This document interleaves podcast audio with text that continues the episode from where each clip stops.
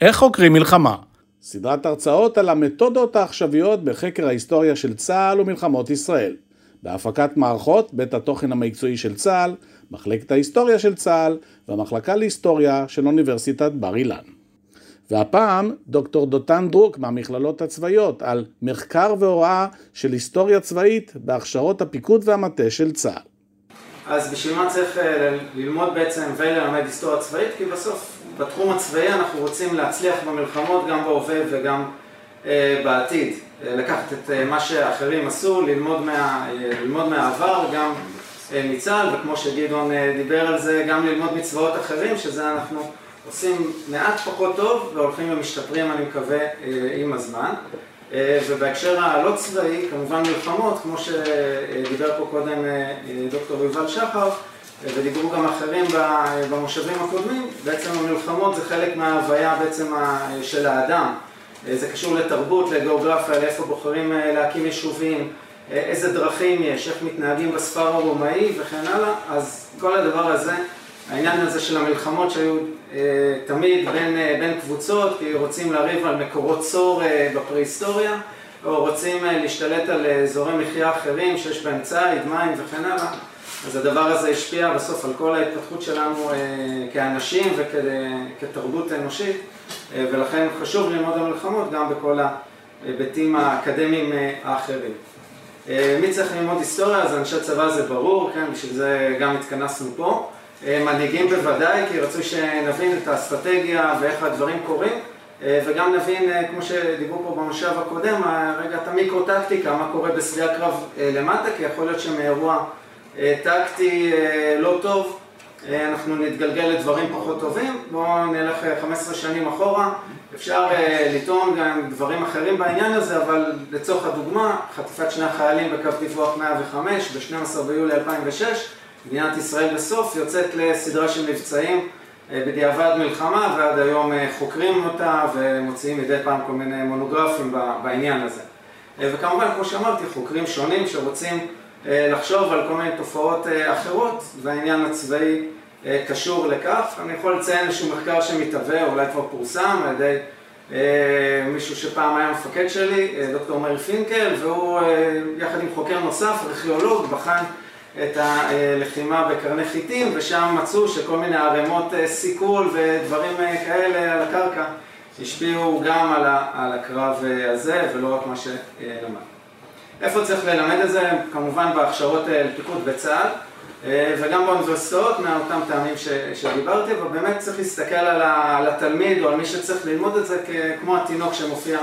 במצגת שפה אה, לצידי, שמסתכל על האוניברסיטה שאני מניח שרובנו מכירים אותה, והיא מאוד מעניינת את הערך הנילות, והוא בעצם צריך ללמוד עוד ועוד דברים, ככל שהוא ילמד יותר דברים, יהיו לו כשירויות ויכולות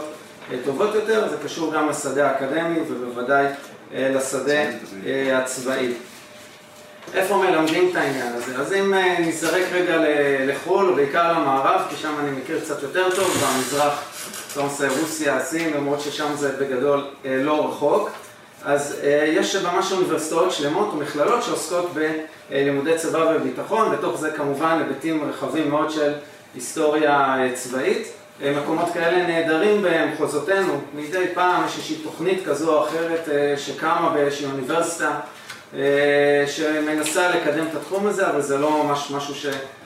שקיים, ויש איזשהו ניסיון או פרופסור אה,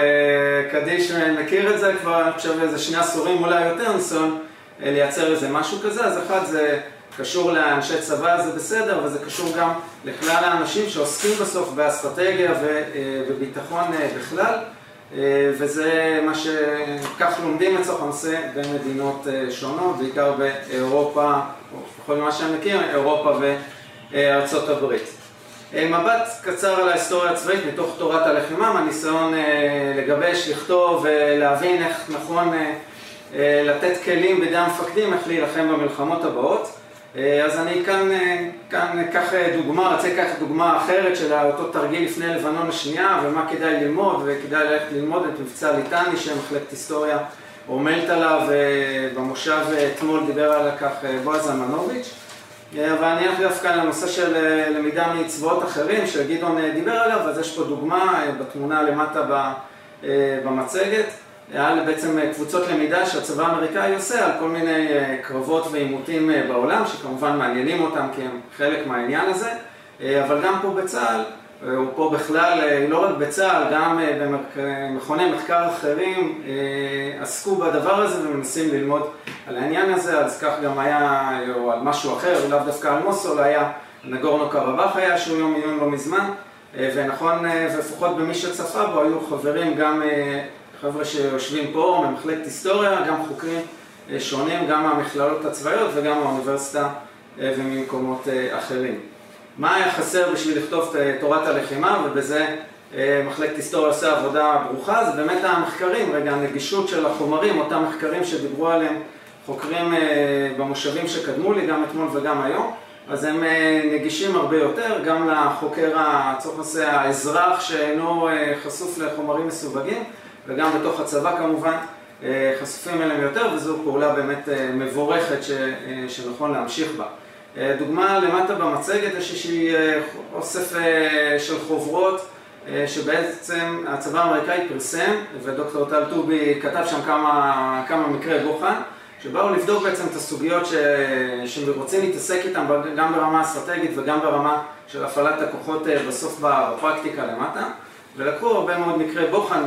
ממקומות שונים, כולל מקרים ישראלים, שעוד פעם דוקטור טובי היה שותף אליהם, והביאו אותם בעצם לכל מי שעוסק בעניין הזה, אז גם לחוקרים עצמם, חוקרים תופעות לצורך הנושא בתוך המלחמה, יכולים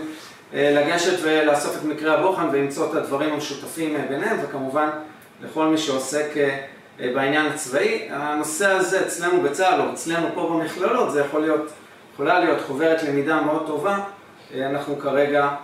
חסרים בה. מבט מאוניברסיטה, אז יש פה כותרות שונות, אבל באמת אפשר להגיד, כמו שאמרתי קודם, אין ממש מגמות ללימודי צבא וביטחון, חוץ מחוג כזה או אחר באוניברסיטת חיפה, לתואר שני, בעיקר לחבר'ה שבאים מתוך השירותים האלה, בעבר באוניברסיטת תל אביב, משהו שעבר יותר לענייני הסייבר ואלמנטים כאלה. אבל אפשר למצוא הרבה מאוד קורסים שמדברים על לימודי שלום, יישוב סכסוכים, אבל אני רוצה לטעון שנכון גם ללמוד איך לנהל סכסוכים ואיך לעשות את מעשה המלחמה, ובזה זה משהו שחסר לנו באוניברסיטאות. אפשר, אם מעיינים בסילבוסים ובתוכניות הלימוד של האוניברסיטאות, אפשר למצוא גם קורסים שיש ביניהם עניינים טקטיים של מלחמה ממש, אבל אז אם נבדוק רגע מי הסטודנטים, אז הם או קורסים ש... נלמדים במכללות הצבאיות, כי האוניברסיטה נותנת להם מעטפת, כמו סמינר חקר קרב שדיבר עליו גדעון לפניי, או תוכניות כמו תנופה שקורות באוניברסיטת בר אילן, שהיא תוכנית באמת שהיא מיוחדת בעיקר לאנשי מילואים, והם לומדים שם טקטיקה, אבל זה לא, לא מקושר לשאר הסטודנטים או פחות נגיש אליהם. מה אפשר להגיד שחסר? אולי הכרה אקדמית, אני חושב, בתיאוריה הצבאית, אני אגיד שהם שוחחתי עם איזשהו פרופסור מאחת האוניברסיטאות בנושא הזה, והעניינים, בעצם האמון בתיאוריה האקדמית של העניינים הצבאיים פחות, פחות קיים. אמרתי שחסרות מחלקות ואולי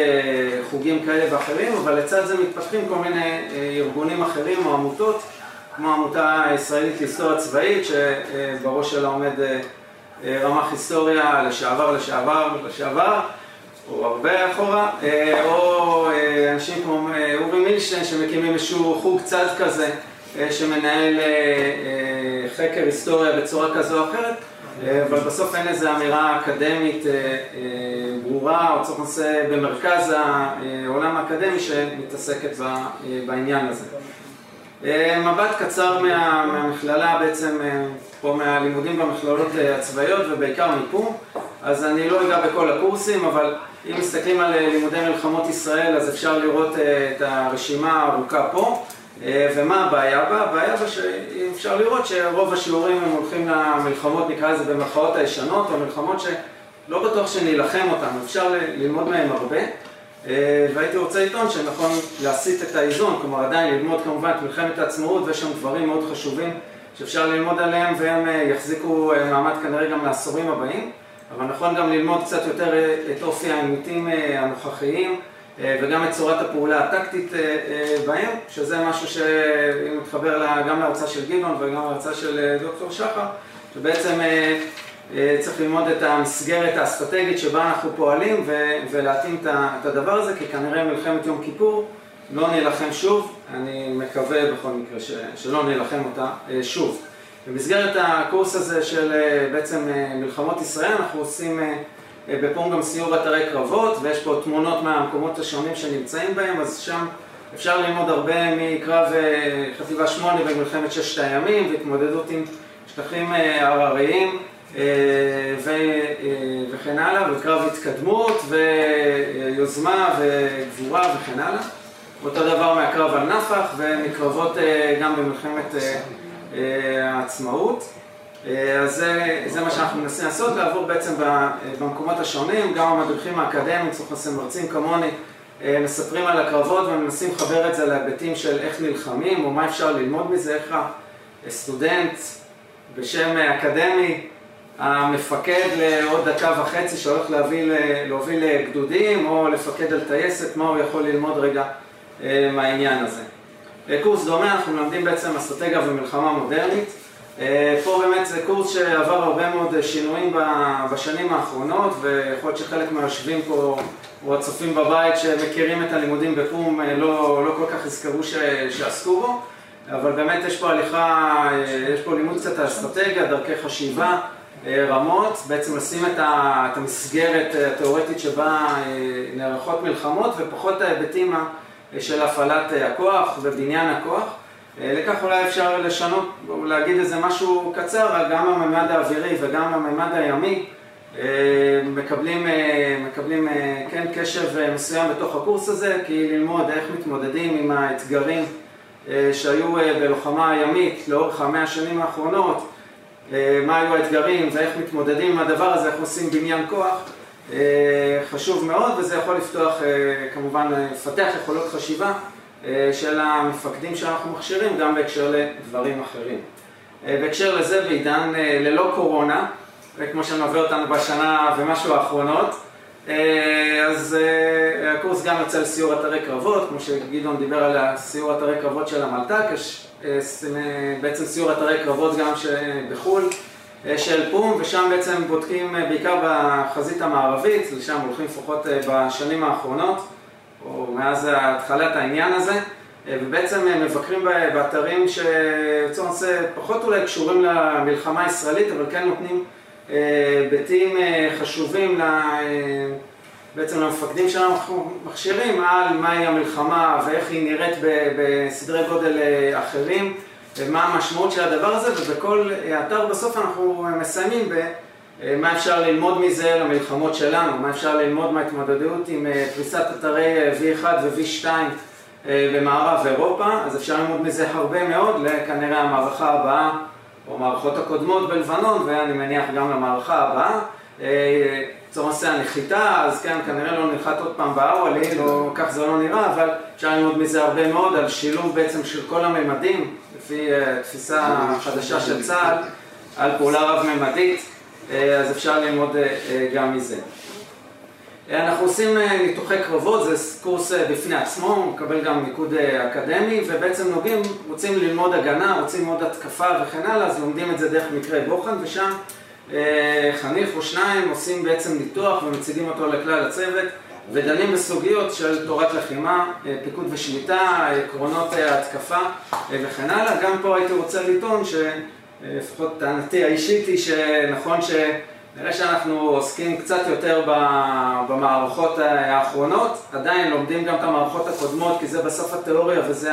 העקרונות והכללים שטובים תמיד, 2500 שנות טקטיקה, גדעון אמר, אז, אז אכן נכון לעסוק גם בזה. ולסיכום, אני, אני אגיד שמתוך הדבר הזה, אחד, בתוך הצבא אנחנו לומדים סך הכל בצורה, אני חושב, טובה, או מלמדים סך הכל בצורה טובה, סרטים כאלה ואחרים, אבל נכון בעולם האקדמי לחשוב על משהו דומה מאוד, נניח אשתי עושה דוקטורט במגדר, אז תוכנית מגדר היא לא חוג, היא תוכנית בסוף שלוקחת דיסציפליונות שונות, באים אנשים מלימודי תרבות ומהחוגים השונים במדעי החברה, ובאים אנשים מהיסטוריה וממקומות אחרים, ובעצם לומדים סביב סוגיה מסוימת, מגדר לצורך הנושא, מביאים מהדיסציפלינות שהם מכירים, שיטות המחקר, וזה אני חושב מה שטענו פה גם הדוברים לפניי בצורה כזו או אחרת. אפשר לראות את זה ככה, גם את לימודי הצבא והביטחון, בעצם שתהיה סוג של תוכנית, שתהיה מקושרת או כזו שמכנסת סטודנטים וחוקרים מהחוגים השונים, וכזו שכמובן גם מעניקה להם את הידע כדי שיוכלו לפתח נושאים אחרים, סוגיה של גיאוגרפיה, תרבות וכן הלאה. אז תודה רבה על ההקשבה, מקווה שתרמתי משהו.